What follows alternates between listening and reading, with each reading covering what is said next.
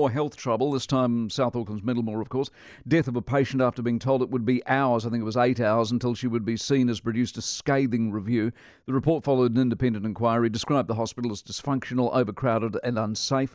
Minister of Health Andrew Little's with us. Very good morning to you. Good morning, Mike. Before we get to that, and while I've got you, we just had Chris Jackson on a couple of moments ago, and he said one of his great dreams under this new reorganisation of health uh, that you're seeing through is that when you launch cancer trials, there's just one of them instead of 20. He hadn't heard whether that's going to happen. Is it? Uh, well, there's work on that uh, right now, actually, just about trying to get a, a better regime for um, for clinical trials for, for exactly that reason. So um, that work is underway. Okay, well, what's that mean? Is that a yes? I mean, uh, work is underway to achieve what? To, to, to, to, to achieve just that. So to get a better um, set of rules about clinical trials, and so they'll be, you know, Te Whatu Ora Health New Zealand will be the recipient of applications for clinical trials, work out where the best place is to hold them, rather than um, researchers having to go to too many different DHBs. Good, so you'll go to a singular place, in other words. That's the aim, yes. Fantastic. Any excuses on Middlemore?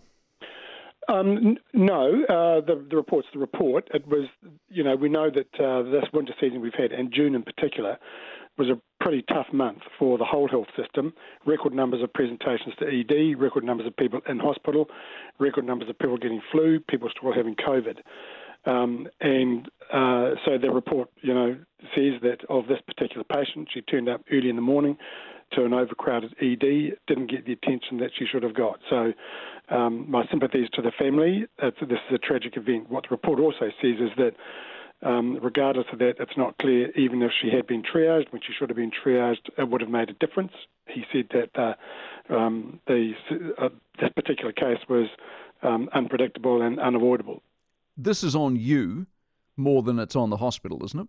In terms of resource, they need more resource. No one's suggesting that they're hopeless at their job; they're just overworked at their job. Yeah, so that so that, as a government, we've put in we've increased health funding by about forty five percent, the single biggest increase over five Clearly years. not enough. Any, any for any any government department. Um, and we've now have a building program worth seven billion dollars, which we've never ever had before in health systems. So we are putting extra resources into health. What we had this winter was a combination of ongoing COVID, a flu season that saw um, way many more people getting infected as quickly as they did and putting pressure on the hospital system. And as a consequence of that, you know, health staff also get sick, um, high levels of absenteeism. So the, the system was under huge pressure. There's no question. What, what you're simply suggesting to me is it is what it is. No, I think the we know we have uh, carrying a lot of vacancies in the health system, so that's why you know we've done a lot of things to help Te Health New Zealand to step up their ability to recruit to get people into the system.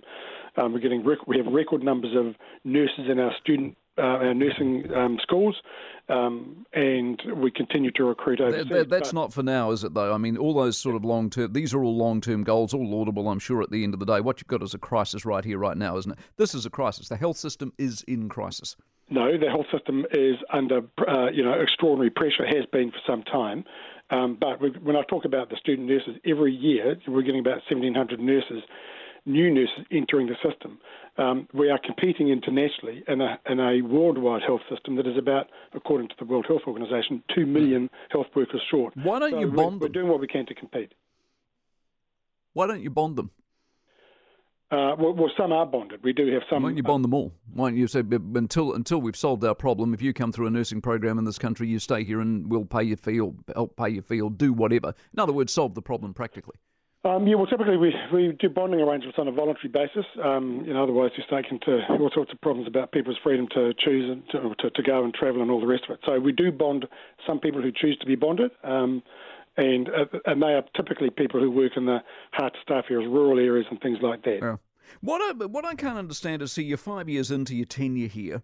There's a doctor quoted in the Herald this morning, an emergency doctor, Ed Middlemore. He says it's just a shitstorm. His words, not their words, not mine.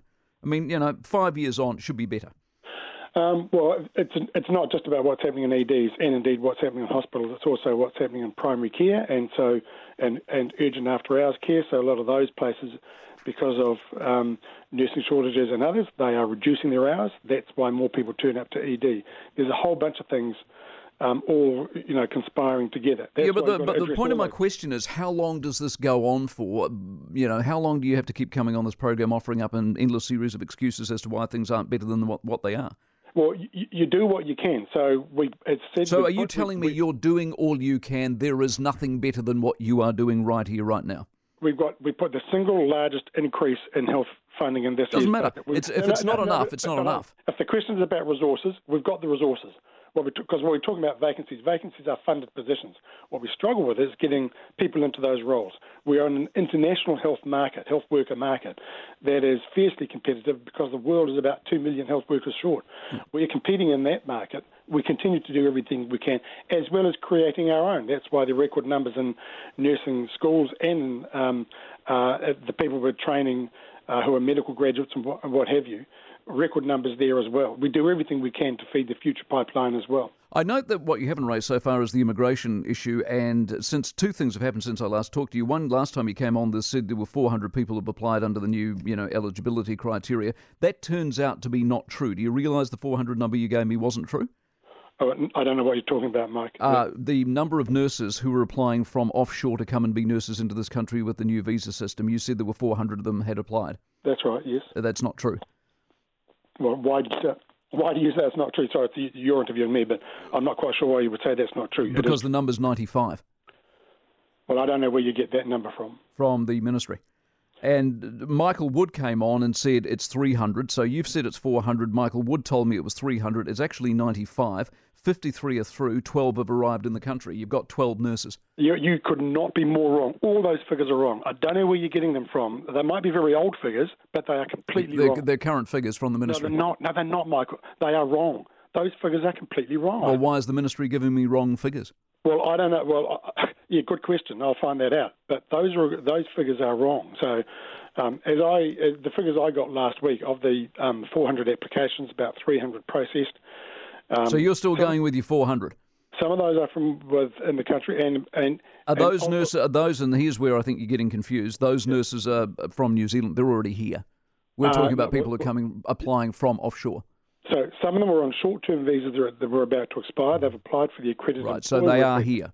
And then there are also um, the critical work visa, which visa sort of ended at the end of July. A lot of those who have applied for and approved are still arriving. So since July, we've had about 340 of those who have arrived in the country as well. So um, nurses are continuing to arrive from offshore to work in the New Zealand health system. Let's assume that you're right and we've been given the incorrect numbers from the ministry. Does that yep. then partially explain that the Ministry of Health couldn't count the number of people in hospital with COVID either? Uh, no, that was that was because we've got um, very old and uh, you know not very good IT systems. Right. That's why we're why? putting half a billion dollars into it. because they were just run down over years and years and years. No money went into them. The systems didn't talk to each other. We've we, we're putting half a billion dollars in getting an IT system so that whichever hospital you're in, you can get your health details, and eventually, whichever doctor's clinic you're in in the community, um, you should be able to get your health details. That's just, just for clarification, because we'll chase it up, those numbers didn't come from the Ministry of Health. My apologies. They came from the Ministry of Immigration. So those are the immigration numbers they gave me. So they're, they're that, a problem as well. Well, what is a problem? Because I get my numbers from immigration as well. Look, let, us square. I've, I've got your thing, your details there. I'll, I'll square that away and, and just see what the story is. Appreciate your time very much, Andrew Little, Health Minister.